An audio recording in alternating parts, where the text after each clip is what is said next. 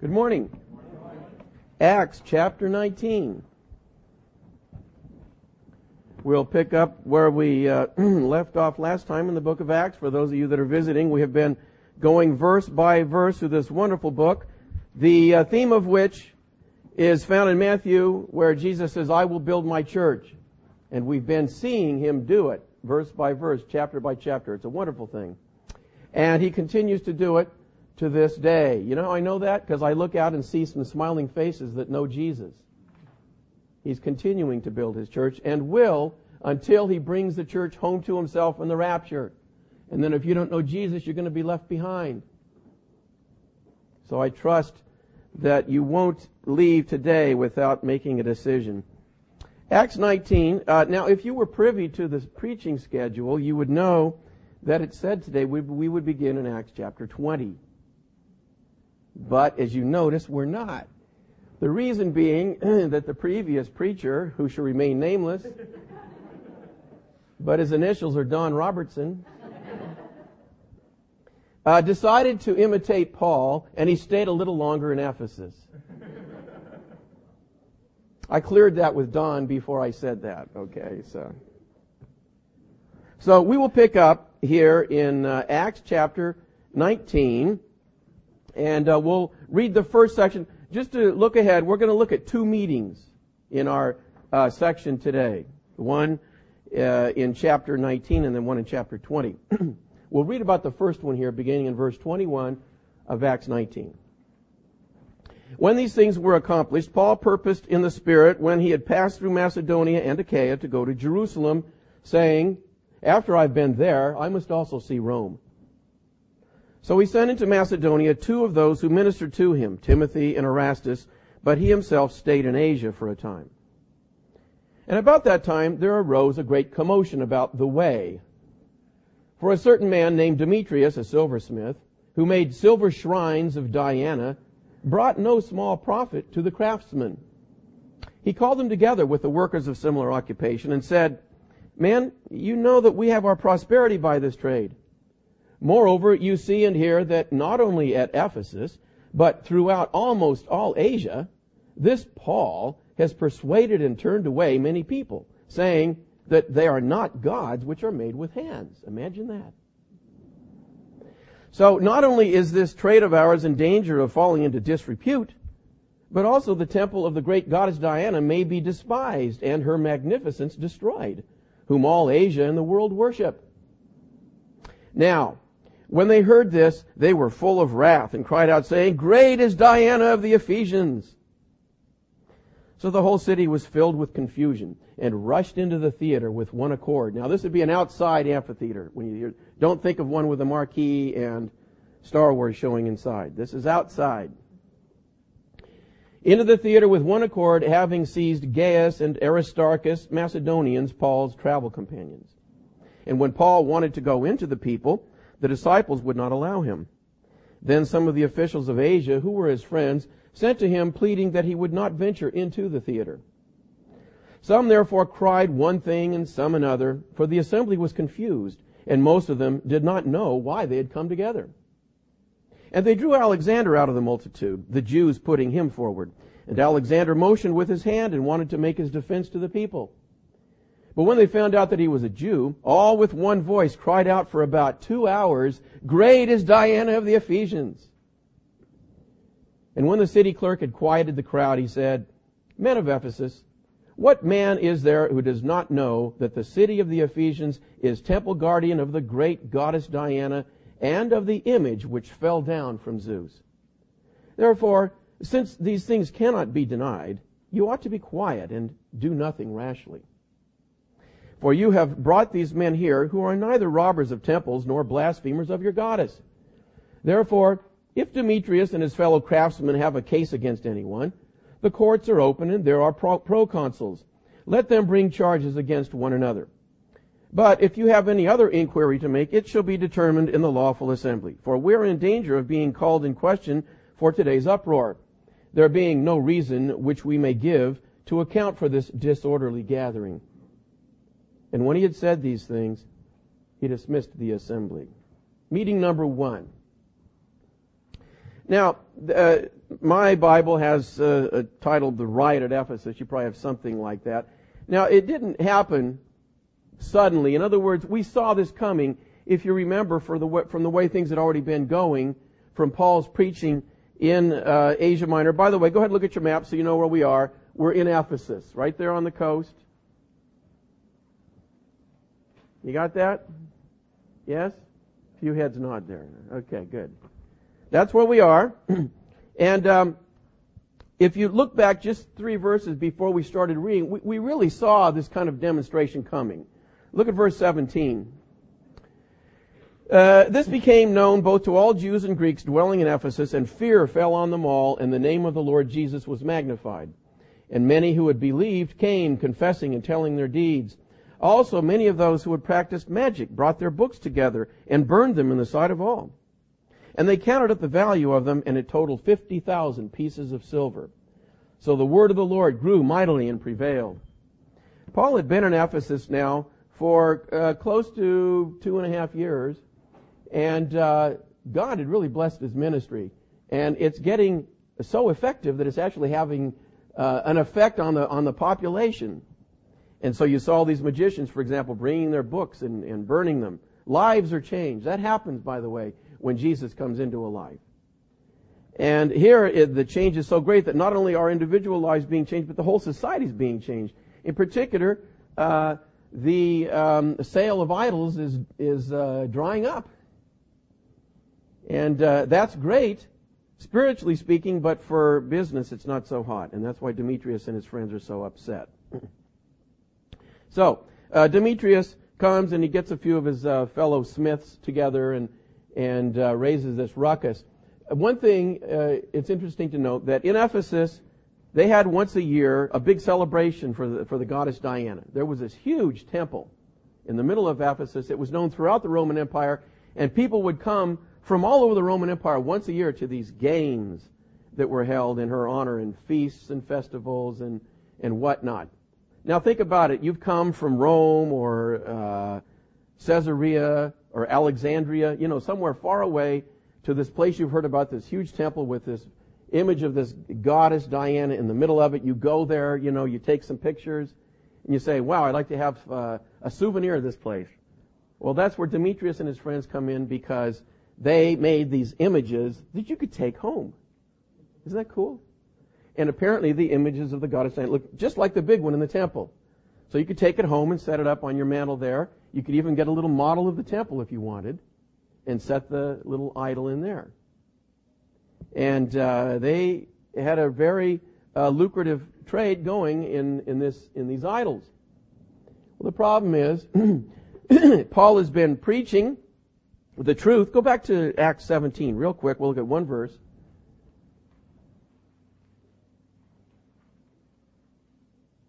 And I would assume he's been saying this over and over again. He said this in Athens uh, earlier on one of his earlier missionary journeys. Acts 17, verse 29. Paul is preaching to the idolatrous Gentiles here. And what is he saying?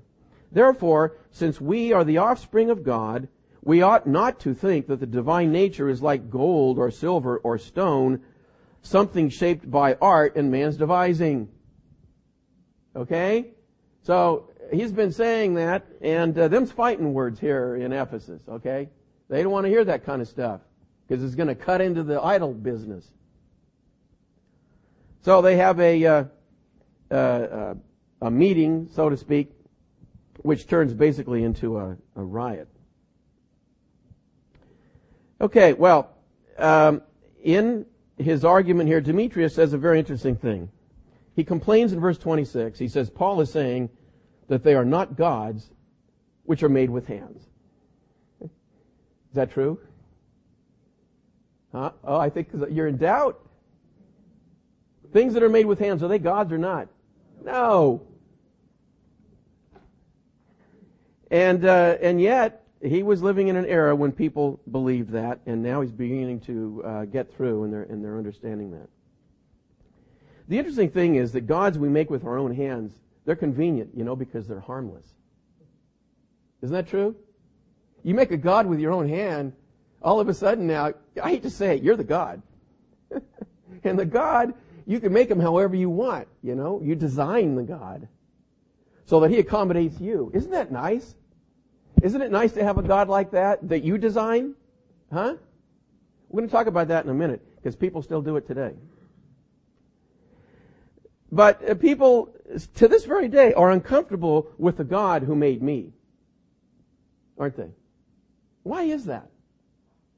It's because we're accountable to that God. And so we'd rather have a God that we make. And then we can design him so he doesn't uh, interfere with our lives, you know? That's, that's a comfortable kind of a God. And uh, as I was going through this section, I couldn't help but think, you know, the Bible has some wonderful humor in it. A lot of people don't know that. Uh, and some of the best humor is written when God takes on the idols in the Old Testament and the prophets. I'm just going to read some quotes here. Listen to these; they're wonderful, and how he mocks the idea that a person can go out and shape something from wood or silver and expect it to do something for him. Listen to this. This is from Jeremiah. God is speaking. He says, For one cuts a tree from the forest, the work of the hands of the workmen. This is a key phrase, by the way, hands. It talks about the hands of the people making it. With the axe. They decorate it with silver and gold. They fasten it with nails and hammers so that it will not topple. They are upright like a palm tree and they cannot speak. They must be carried because they cannot go by themselves. Isn't this good? Do not be afraid of them, for they cannot do evil, nor can they do any good. Isn't that good? and then in Isaiah, he says this The blacksmith with the tongs works an idol in the coals, fashions it with hammers, and works it with the strength of his arms. You get the satire there? The strength comes from this man. He's stronger than the idol. Even so, he, that is the, the blacksmith, he is hungry and his strength fails. He drinks no water and is faint. If that's the uh, position of the guy that made the idol, what's the idol like? The craftsman stretches, stretches out his rule. He marks one with chalk. He fashions it with a plane. He marks it out with a compass and makes it like the figure of a man, according to the beauty of a man, so that it may remain in the house. You, you get that? People don't want images of lizards and dragons in their house, you know. But you get a man up there, oh, that's acceptable. Of course, the other problem is that he remains in the house. He doesn't go anywhere unless you carry him. He cuts down cedars for himself and takes the cypress and the oak. He secures it for himself among the trees of the forest. So you're going through the forest, you're looking for just that right tree, you know, to make a really good idol. Uh, he plants a pine tree and the rain nourishes it. You got that? Where's the rain come from? The true and living God, you see. Isn't that good? Then it shall be for a man to burn. For he will take some of it, that is his pine tree or whatever, and warm himself. Yes, he kindles it and bakes bread. Indeed, he makes a god and worships it. He makes it a carved image and falls down to it. He burns half of it in the fire. With this half he eats meat. He roasts the roast and is satisfied. He even warms himself and says, Ah, I am warm. I have seen the fire. Now, the satire in this part is that the half of the wood that got burned is more useful than the half that he made into an idol. He got warm and he cooked the meat on it. Isn't that good? And the rest of it he makes into a god, his carved image. He falls down before it and worships it, prays to it and says, deliver me for you are my God. Isn't that good? You're not going to read any better satire in literature. Now, I know you're sitting there saying, yeah, idols, that's uh, in the old days, or that's in primitive cultures today. We don't do that anymore, do we? Well, first of all, um, you go into some uh, Buddhist homes, Catholic homes. You ever heard of a dashboard Jesus? Dashboard Mary? You know? Little idols that people pray to. But beyond that, uh, any, listen to this now, listen carefully. Any version of God apart from the Bible where God reveals himself is an idol. Because it's a God of our making. Do you understand that? Any version of God apart from the Bible is a, is a God of our own making. We designed that God. And it's an idol. Ah. We have idols today, don't we? Now, I'm not talking about necessarily having physical idols, but certainly designed by the mind. I had an idol. I had a, a false God before I got saved. I probably started with the God that I kind of heard about from the Bible, but then I, I tailored it to my own needs. Haven't you ever done that? Huh? People do it today. I, I will bet that there are people in this room that are living that way right now. You have your own version of God. He's a comfortable God. He doesn't want to interfere with your lifestyle. You know? You just do what you want. He's happy as long as you're happy. He's designed by you. Now, let me say, there's a fatal problem with that. Imagine having this kind of an approach to other things in life. In other words, uh, if, if you think hard enough that something is true, it's going to become true. For example, wouldn't it be nice, you know, uh, we need to have food to eat. And I would really like to be able to go down, load up a couple of baskets, and just cart them out to my car and not have to pay for them. Wouldn't that be nice? And you could, you could think that that would be right and hope so, and then you could go act on it and roll the groceries out to your car without paying, and it ain't gonna work. Is it?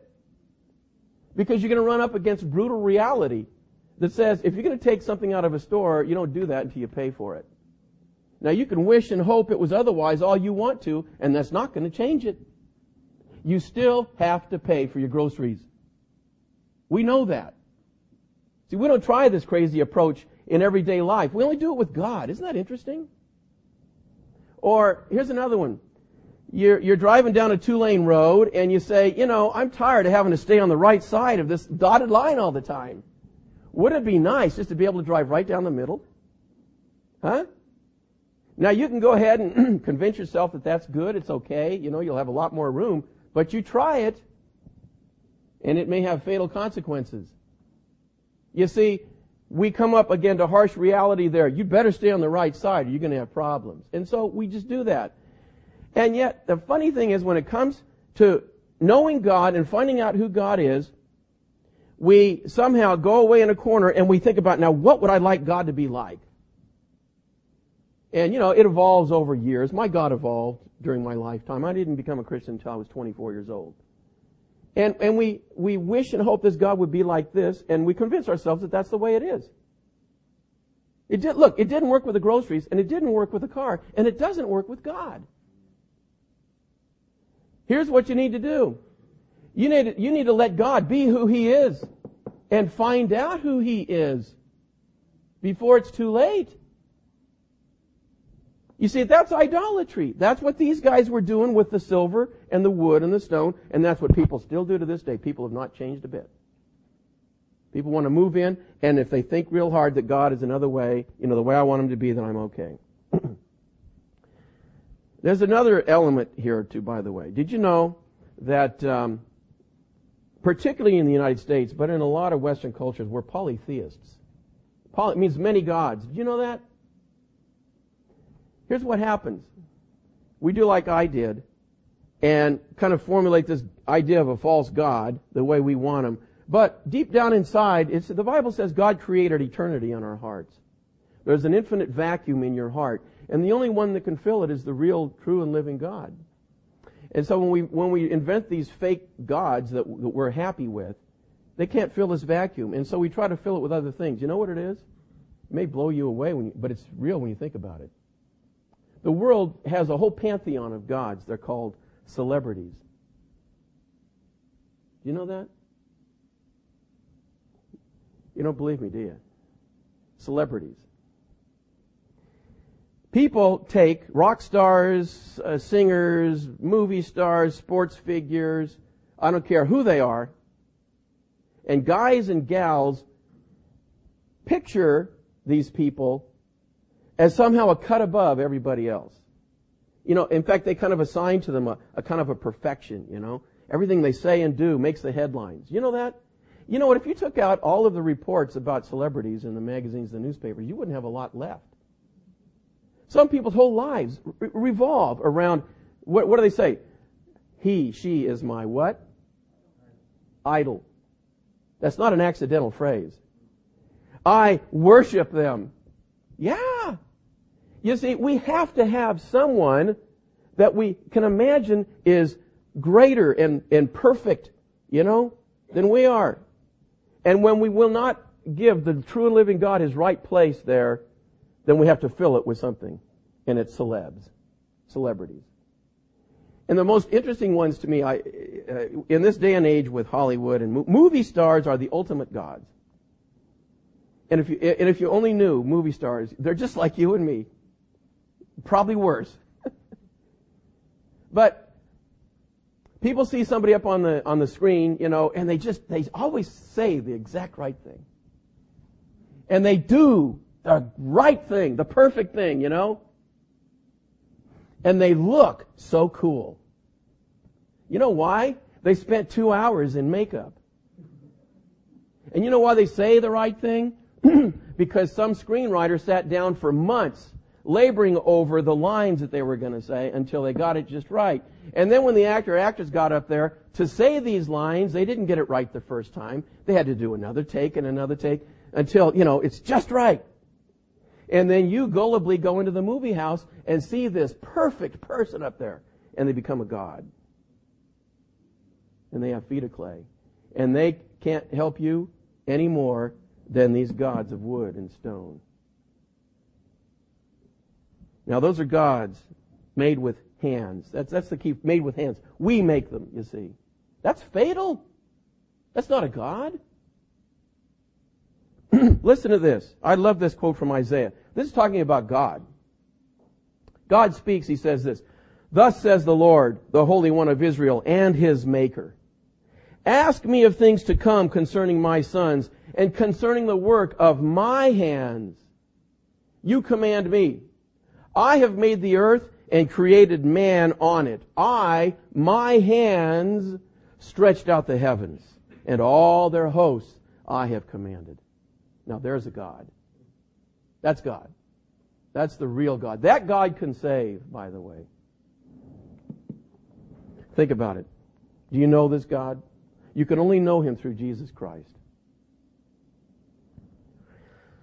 Well, Demetrius gets up and he makes this noble speech. Sounds like it's uh, he has a problem with theological truth. But we really get to the core of it here in verse 27 when he says, So not only is this trade of ours in danger of falling into disrepute, forget everything else he says. It's the business that he's upset about, you see. And uh, as I thought about this, how uh, the preaching of Paul and the, and the salvation of souls has literally changed the, the society there in modern day Turkey, uh, it reminded me of the stories of revivals that have taken place through the centuries. You ever heard about revivals? I don't mean pretend real ones. God has really moved in a great way occasionally, like every century or so, in some part of the earth. In 1904 and 1905, for example, in Wales, there was a real revival. and the reason I want to point this out is because the same thing happened it was such a movement of God among people that the society literally got changed. Let me, let me explain. uh, I'll just read the middle of a quote here that describes what happened. There was, it started in a church. It was a big church building, and it was basically empty. But they had a prayer meeting, and they began to pray that God would do something in their midst. And uh, he began to work in a great way. And within a couple of weeks, here's, here's, the, here's what happened. Um, it says, next day after this second Sunday, every grocery shop in the, this little industrial valley, it's out in the middle of nowhere in Wales, okay, was emptied of groceries by people attending the meetings. And on Sunday, every church was filled.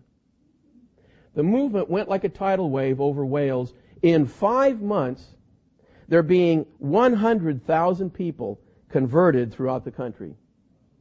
Now, when you hear that number, you have to be a little uh, you know, skeptical, and I am too. So somebody followed up on it. There was a skeptic, uh, J.V. Morgan, who followed up on it and he tried to debunk it. That is, prove that it was a bunch of hooey. And he wrote a book. And his criticism was that out of that 100,000 people five years later, only 75,000 were still going to church. That's pretty good. Not bad, huh? uh, but here's the social impact I was talking about. For example, uh, judges no longer had cases to try in this little area of Wales. There were no robberies, no burglaries, no rapes, no murders, no embezzlements, nothing. In fact, the district councils held emergency meetings, listen to this, to discuss what to do with the police now that they were unemployed. Sorry, Tom. We all want to pray for revival, but Tom and Angelo. That's incredible, isn't it? The police have nothing to do. It really affected the society. uh, there was financial effect. As it swept Wales, drunkenness was cut in half. And so as a result, there were bankruptcies and they were almost all taverns. Isn't that interesting? The pubs just shut down. But here's the killer. Um, the coal mining business began to suffer. You say, why would the coal mining business suffer? I mean, these guys still, if they're Christians, they better work, right? If any man will not work, let him not eat. They were working. The problem was, they pulled the uh, coal in these carts with horses. And when, before they were saved, these men would uh, command the horses to do things using, shall I say, colorful language. They swore. Okay? Well, they're not swearing anymore. And it was, it was a true thing. The horses didn't know what to do. no. You know, this Welsh guy who would use a bunch of expletives deleted to try to get the horse to turn left or right, he'd say left or right now, and the horse doesn't understand him. And so there was an actual downturn in uh, the coal business. Illegitimate births dropped by almost a half within a year. That's what the gospel can do. We need to pray for revival in the Bay Area, huh? Wouldn't that be great? See the Bay Area become a place like this? Oh, man. okay, well, uh, as I said, verse 28 now, a common tactic uh, among people, and I was like this before I was a Christian, is to hope and, and, and think and to say that the contrary is true. And if you, if you believe it hard enough, you know, if you're sincere enough, maybe it'll become true. And so that's why I love this, this chant they took up. It's not clear what they expect to accomplish, but all of a sudden they start crying out, great is Diana of the Ephesians. Isn't that good? You see, I guess they figure they say it loud enough and long enough, it'll come true.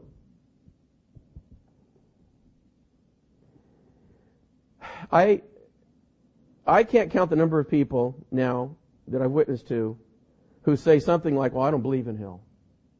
You ever heard that? I don't believe in hell. Does that make hell go away? Huh? No. You can hope and think and say it all you want. It's very real. It's in the Bible. Or, if there is a hell, I'm not going there. Is that going to make it true? No. well, they're saying, great is Diana of the Ephesians. If they say it loud enough and long enough, maybe it'll become true. Well, uh, there are two interesting, very interesting words here in verse 29 that describe this meeting that takes place. It says, So the whole city was filled with confusion and rushed into the theater with one accord, having seized certain friends of Paul. The two words are confusion and accord or agreement. Isn't that interesting? You normally don't find those two together. You see, there's confusion because uh, it says later in verse 32, some therefore cried one thing, and some another. For the assembly was confused. There's that word again. In describing this meeting, God uses that word several times. Confusion. And yet at the same time, there was agreement.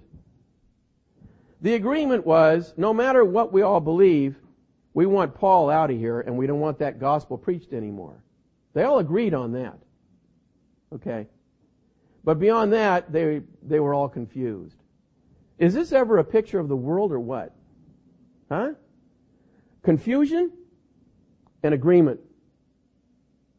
We are a world, it's, like God, take the vantage point of God looking down on the earth right now. We're a world of isms.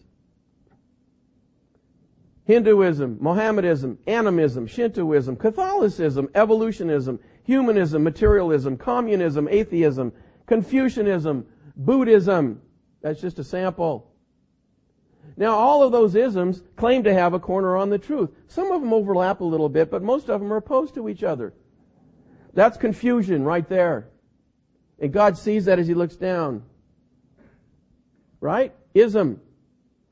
The only problem with an ism is that it isn't. It isn't right.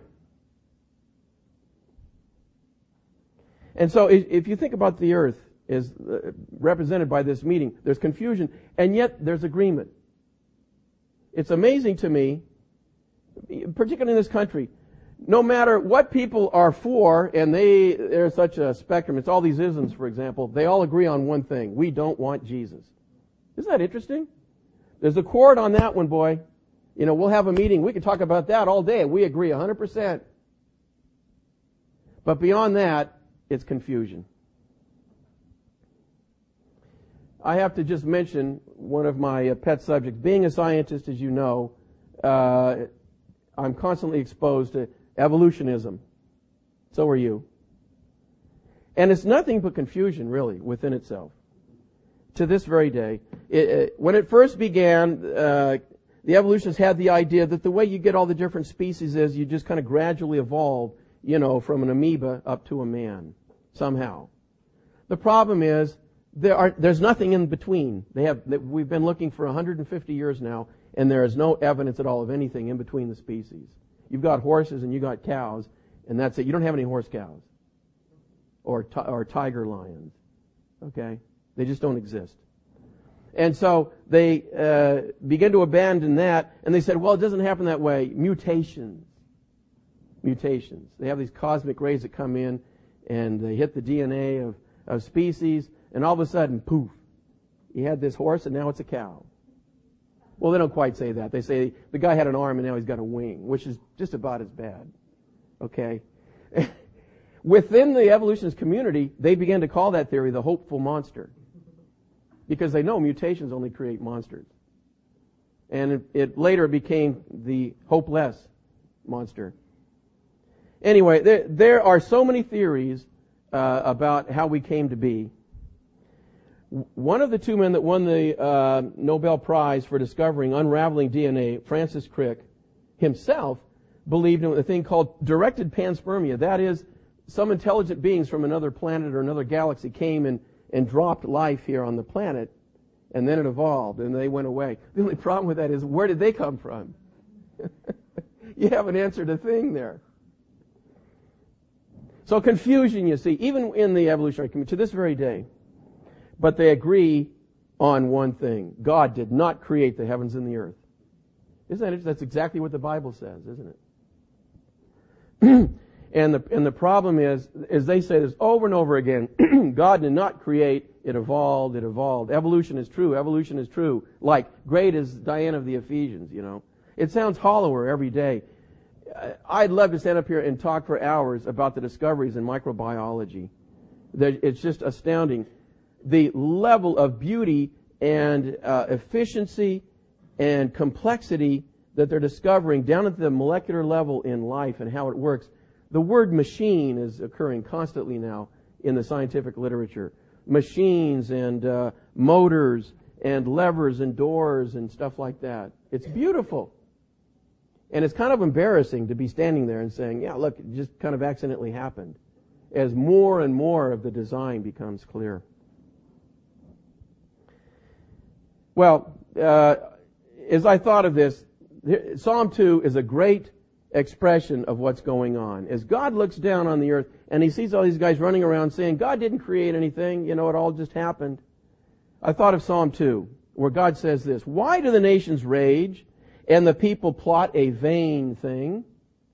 The kings of the earth set themselves and the rulers take counsel together. Here's the agreement, by the way, against the Lord and against his anointed, saying, Let us break their bonds in pieces and cast away their cords from us. There's the key.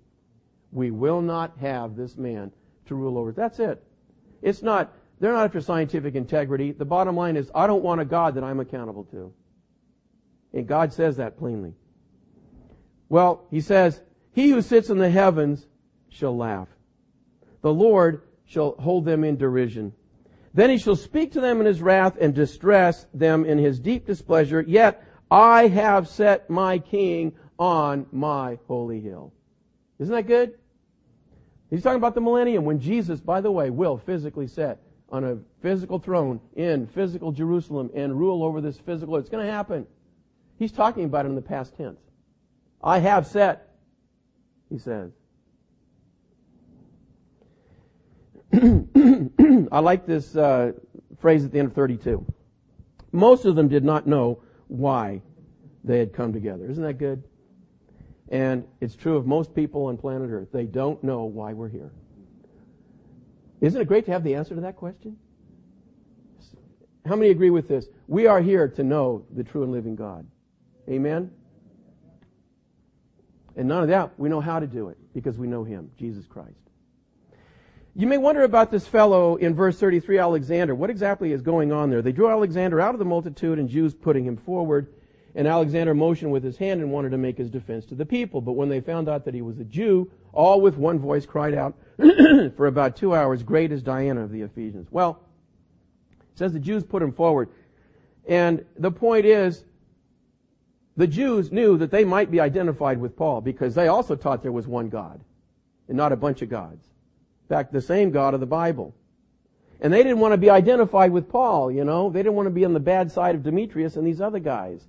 And so, they, for some reason, they put for this guy Alexander to go out and try to say, wait a minute, now we're Jews and we're not, we're not connected with Paul at all. We want to make that clear. he didn't get very far, did he? It says when they found out that he was a Jew, this is crazy. Then they started doing it again. Great is Diana of the Ephesians. This is uh, mob mentality. Okay? Because it would also say, if they found out he wasn't a Jew, they would cry out, Great is Diana of the Ephesians. It has nothing to do with the fact that he's a Jew. You understand?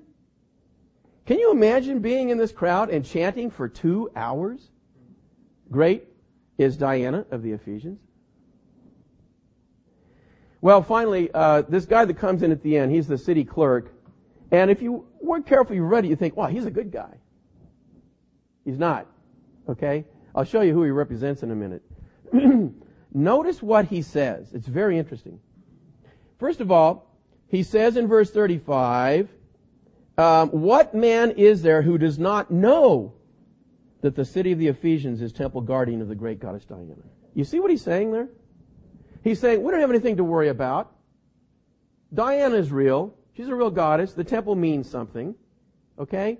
Forget what they say about there not being gods made with hands. We're okay. You see that? He's, he is claiming, this is interesting, he is claiming idolatry to be right and good and correct. In fact, what does he say here in the next verse? Therefore, since these things cannot be denied, whoa, you ought to be quiet and do nothing rashly. This is, this guy is the modern scientist. You know, how many times do you read or hear in the media, scientists agree that, yes? And why do they say it that way? Oh, because if they're scientists, they gotta be right, right? And if they agree, I mean, okay. The experts, you know, and they will turn around and when you find out what they agree on, it's not right. But because the scientists agree on it, it's got to be right. You know? Experts agree. Authorities tell us that, blah, blah, blah. That phrase is all over the place. And the American public, the world, are gullible enough to believe that. Even though half the time it's a bold-faced lie. And that's what this guy's doing. He's just standing up saying, who can deny, you know, that idols are right and we're okay? Well, he's implying nobody, so we're okay. And so by speaking with a kind of authority, like the scientists, you know, the high priests of today, everybody feels better and they calm down. They're probably getting tired too. Imagine chanting for two hours, you know? And he simply quietly dismisses the assembly and they go their way. okay. That was meeting number one. Let's read in chapter 20 now. You may want to get your map out. If you want, you can just listen to me and see if you can follow the uh, route that's described here in the first several verses, and then we'll read about the second meeting in chapter 20. Acts chapter 20, after the uproar had ceased, Paul called the disciples to himself, embraced them, and departed to go to Macedonia, upper left on your map. Now, when he had gone over that region and, and encouraged them with many words, he came to Greece. You're not going to see that on your map. It's down below in Achaia, where Corinth is. That's Greece. You with me? And stayed three months. So he stayed three months in Greece, and he most probably stayed in Corinth because that was the chief city there. There was a church that he had started there. Knew many of the believers. And when the Jews plotted against him as he was about to sail to Syria on the far right of your map, see that? Corinth was a great port. Doesn't look like it on your map. Look like he's going to go the other direction, but it actually is a very neck of land, narrow neck of land. He was going to take a ship directly from Corinth to Syria. You got that? He decided to return through Macedonia. Why? Because these Jews were plotting. They were going to kill him. They probably already had some guys on the ship he would have taken. So he just went back up through Macedonia, the long way. And uh, Sopater of Berea accompanied him to Asia, also Aristarchus and Secundus of the Thessalonians, and Gaius of Derbe, and Timothy, and Tychicus, and Trophimus of Asia. At least there's one familiar name there. Y'all know Timothy, right? These men going ahead waited for us at Troas.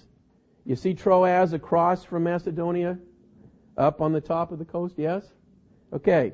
Paul's not there yet, but the other brothers are waiting for him. Notice, by the way, us. He was saying, Paul did this, and all of a sudden he says this. Whenever you see that happen in the book of Acts, it means that Luke is now with Paul. So Luke is now, the author of Acts, has now joined Paul. But we, that is Luke and Paul, sailed away from Philippi, up to the left of Troas, after the days of unleavened bread, and in five days joined them at Troas, where we stayed seven days. Okay, now we're at Troas. Everybody with me? So we're working our way back toward uh, Ephesus, by the way, eventually. We're not going to get there this week. so let's see what happens. Uh, verse 7. Now on the first day of the week, when the disciples came together to break bread, Paul, ready to depart the next day, spoke to them and continued his message until midnight. There were many lamps in the upper room where they were gathered together. And in a window sat a certain young man named Eutychus, who was sinking into a deep sleep. He was overcome by sleep. And as Paul continued speaking, he fell down from the third story and was taken up dead. But Paul went down, fell on him, and embracing him said, Do not trouble yourselves, for his life is in him. Now when he had come up, had broken bread and eaten, and talked a long while, even till daybreak, he departed. And they brought the young man in alive, and they were not a little comforted. Okay, uh, keep your maps, by the way, because we're going to use them in uh, three weeks, where we pick up again in uh, Acts. But uh, just a couple observations on this second meeting. First of all, it's interesting. Uh, people say, "Well, why do Christians meet on Sunday?" Well, uh, they did in the New Testament. And here's an example. Verse 7, now on the first day of the week, when they came together to break bread. So there it is, Sunday. And in fact, uh, very typical Sunday, very much like ours. They broke bread, and a brother spoke the word of God to the disciples with one difference. He didn't have a clock.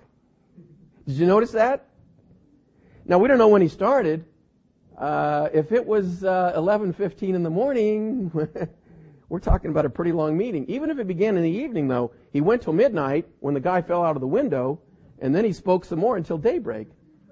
We're talking over eight hours here. Isn't that? I think that's great.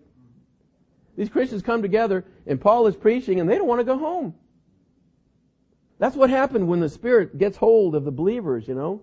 They can't get enough of the Word of God. As we're thinking, think about how different this meeting is from the other one. Huh? I was thinking as I read this, you know, uh, Don emulated Paul in Ephesus. Now I'm going to emulate Paul in Troas and speak till midnight. Only kidding. Okay. You may wonder why it says in verse 8 that there were many lamps. Well, I, he's telling us that it was hot in there.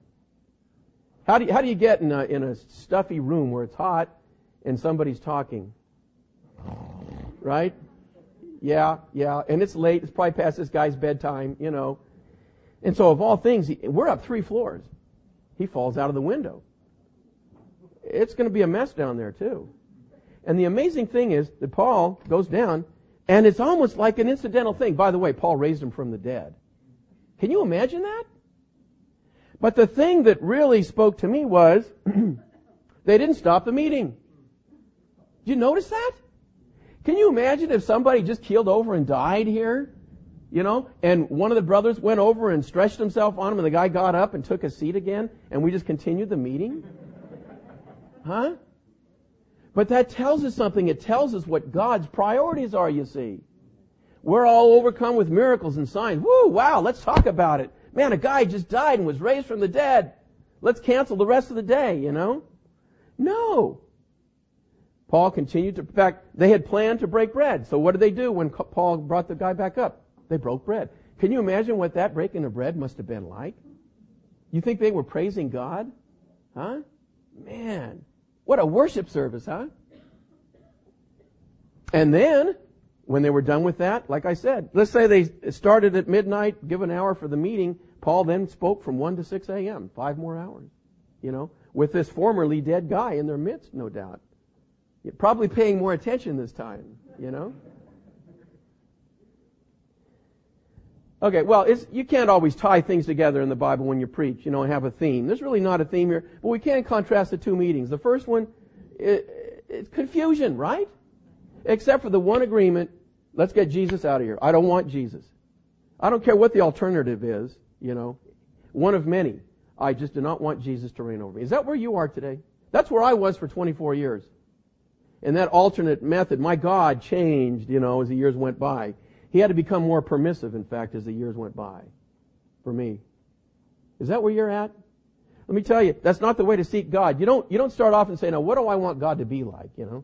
And then you, you come up with these specifications. Okay, this is what God is. That, that's fatal. God is. You need to find out who He is and what He's like and what you have to do with Him, more importantly. And that's all in the Bible. Let me just tell you briefly. He is, and it says in Hebrews, that he that comes to God must believe that he is, and that he is a rewarder of them that diligently seek him. You gotta seek for him with your whole heart. You can't be half-hearted about it. But if you do that, he promises you'll find him. And you'll find out that you can only know him through Jesus Christ. Let's pray. Father, how we thank you for your word this morning. Lord, how good it is to have an anchor for our souls. Thank you that you have revealed yourself, that we can know you. We thank you that it says in your word, this is life eternal, that they may know thee, the only true God, and Jesus Christ, whom thou hast sent. And Lord, as we think of the effect that the preaching of that message of Jesus was having here in Asia in these early days, and we think of the uh, revival that took place, Lord, we think of our own area here, so godless, so uh, foreign, so alien from God. We do pray, Lord, for revival in the Bay Area. Lord, before you come back, we pray that we might taste the sweetness of the moving of the Holy Spirit among us. And we give you all the glory, for we ask it in Jesus' name. Amen.